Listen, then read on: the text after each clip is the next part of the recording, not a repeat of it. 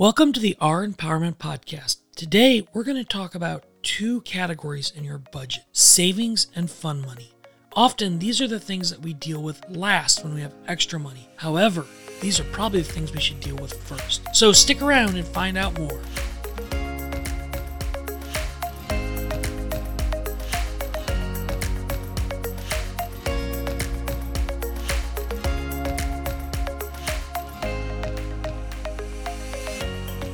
Welcome to the R Empowerment Podcast. My name is Keith and I will be your host today. I am so excited you decided to join us today and talk about this really important subject fun money and savings.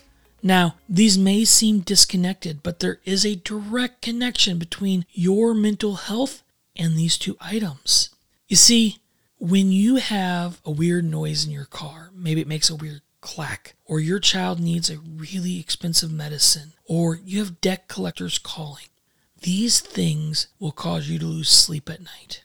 And there is no better sleeping pill, sleep remedy out there than having savings. Knowing that that weird noise in your car can be taken care of. Knowing that if your child needs some kind of medication, you can afford it. Now, at our Empowerment, we break savings down to three main areas emergency fund, savings with a purpose, and retirement plan. Our emergency fund is a fund that we save for a rainy day. If we lose our job, if we have hours cut, if we need a car repair. These are exclusively for things that happen that are considered emergencies. The next area is saving with a purpose. This could be a vacation. It could be a holiday. We talked about that in a previous podcast, the importance of saving for holidays or it could be college, or it could be just, as I said, going on a nice vacation. These are typically shorter term and have an exact purpose. This isn't just general savings. And the final area we save in is retirement plans. Now, these are a little bit different. The first two can either go into an envelope or it can go into a bank account. A retirement plan is a very specific saving mechanism that you actually put money into. You can't touch it generally until you are 65 or older. So, a little bit different. These are super important. You see, retirement will make you live the life you want to live at the end of your life. None of us want to be working when we're 70 or 80. So, retirement is super important for that. Now, you may ask, how much should I be saving for each of these categories? Well, the simple answer is as much as you can. When you start savings, don't put a number on it that you're going to stress out about because you're going to have to work up to it. If you can save a dollar, that's a dollar more than you were going to save. You can't do that forever. You do have to slowly raise that number up, but if you can start with a dollar, start with a dollar. Now, if someone were to twist my arm and say, Keith, what, what should I be working towards? Well, basically, I like to save about 5% of our paycheck to go into an emergency fund, about 5% to go into the different categories of savings with a purpose, and then 10 to 20% of our earnings to go into a retirement plan so that we can retire comfortably. Now, retirement is a little complicated, and there are a lot of experts out there that can tell you all about it. In fact, if you're thinking about retirement, you should definitely seek the professional opinion of someone that went to school to talk about retirement. And they're out there. They will happily set up this plan for you. They will either take money on the front end as a fee to maintain it, or they might take it on the back end when you remove it. But either way, seek a professional. You can't just throw this in a general savings account that makes 3%. You really need a specialized savings account. So, when do you start saving for retirement? As soon as possible. If your kids get their first job out uh, in high school, I'd recommend having them start saving then. Or if you're listening to this podcast, today is the perfect day to start. Get that in your budget. It's that even if it's a dollar, ten dollars, a hundred dollars, whatever the case might be. Now, I'd like to give you an example about the importance of retirement and savings and how saving early makes a huge difference. So let's say you are 25 and you start saving $300 a month. That's a pretty good chunk of change for a lot of us. But if you continue to pay that all the way up till you're 65, that $300 a month, you'll have a million dollars in the bank with $300 a month. Now, if you're 35 and you start saving that $300 a month, you'll have roughly $500,000, just a little bit less under that in your bank account when you turn 65. And if you start saving for retirement when you're 55, putting that $300 a month in savings, you'll have 150 slightly in that ballpark for your retirement. Now, I don't know about you, but I would rather have the million dollars to travel for my health insurance, for all those things that I want to do when I am older. However, it doesn't mean that I couldn't still live a good life with the 600,000 or 400,000. But the important part is to start saving right now. It is truly the key. Time is on your side. The longer you wait, the longer it is to live the life that you're going to want to live. So start now.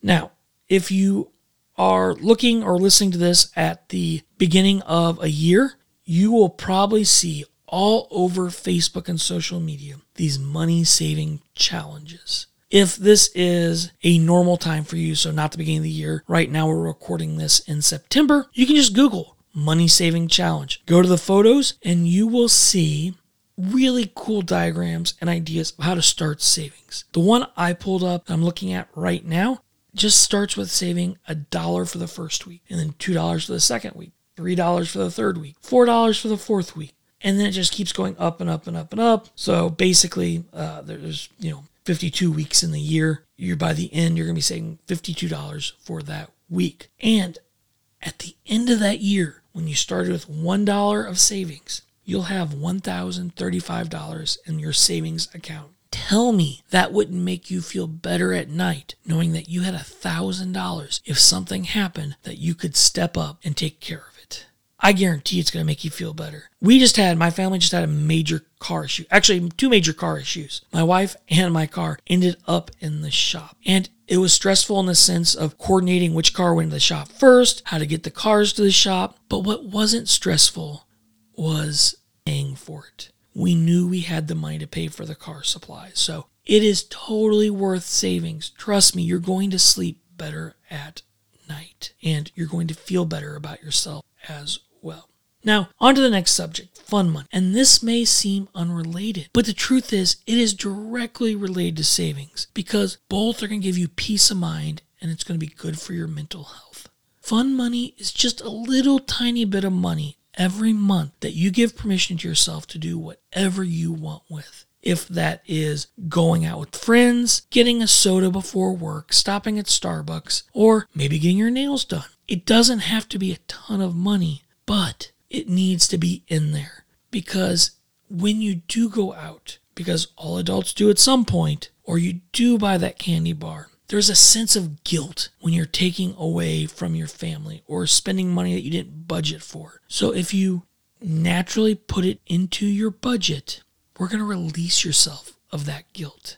And you're going to have a lot more fun spending it. So if you go to the bar and you are having a couple drinks and you know this is going to hurt your budget, you're going to feel awful. You're going to feel stressed. You're not going to enjoy the experience. And that's what we're trying to avoid. The other day, my brother called me. He lives in a different state and he was in town and said, Hey, let's go grab a beer. And I had my fun money. I went out, I enjoyed, we talked, we laughed, we had a really good time. And there was no guilt involved whatsoever. This is also going to help your relationship if you're in one because you give each other permission as well to spend guilt free money. So if my wife went out and got her nails done, or if she ordered stuff off Amazon, or if I went out and had a beer, or I went to Starbucks, uh, two of my favorite things to do with my fun money, there's no guilt on either side between the two of us because we've agreed to do it typically if you don't do if you don't do this there is a sense of resentment when you're trying to save and deal with stuff to your partner if they go out and spend money that you really need for something else if that is a bill or savings whatever the case might be. This gives you permission to do that, relax, and not have problems. For our fun money, for my family, we like to take cash out when we get paid and when we do the fun money. It allows us to better track it so that we don't forget. So if I stop and get a $2 soda, I can just spend the cash. When the cash is gone, then the fun money is gone until the next time we have budgeted for it. It's a really easy method. It's a little bit easier than just going in and tracking. And this is a big part of we spend a lot of $1, $2 items for our fun money. We don't necessarily do giant purchases like getting our nails done. It's a lot of sodas or breakfast at McDonald's. So that works for us. You could, in your budget, just track each individual item. That is absolutely okay too, and probably the better way to do it, but it's entirely up to you. So, how much is right for your fund money? How much should you save for yourself? The number really varies. We're not talking about $1,000 or even $100. It could be as little as 10 to $20. Said for me, sodas, Starbucks, stuff like that. Just being able to do that once or twice a month, that's my fun money. Or if you want to do closer to like 20 or 30 bucks because you're like me and you occasionally like to go to the bar, that's okay too. But Make sure you have a preset amount, make sure it's in your budget, make sure it is equal between you and your partner, and life is going to be wonderful. It's going to be so good for your mental health. Just like savings, just like having a retirement plan, you're going to sleep better. You're going to have a stronger relationship and a brighter future if you do these things. And if you have any questions about any of these items that we just talked about, feel free to give me a call. My number is 314 653 6122. That's 314 653 6122. I am happy to return text, phone calls, whatever works. I am here to help you. I am not a financial advisor. I'm closer to a life coach. So I do know some stuff about finances. I do help people write resumes, help people get jobs. If you have a very specific question about finances, such as retirement, you may want to see a professional, but I am also here to help, or at least could tell you if I can handle that question. So give me a call if you need anything. And until next time, remember, it's always the darkest just before someone turns on the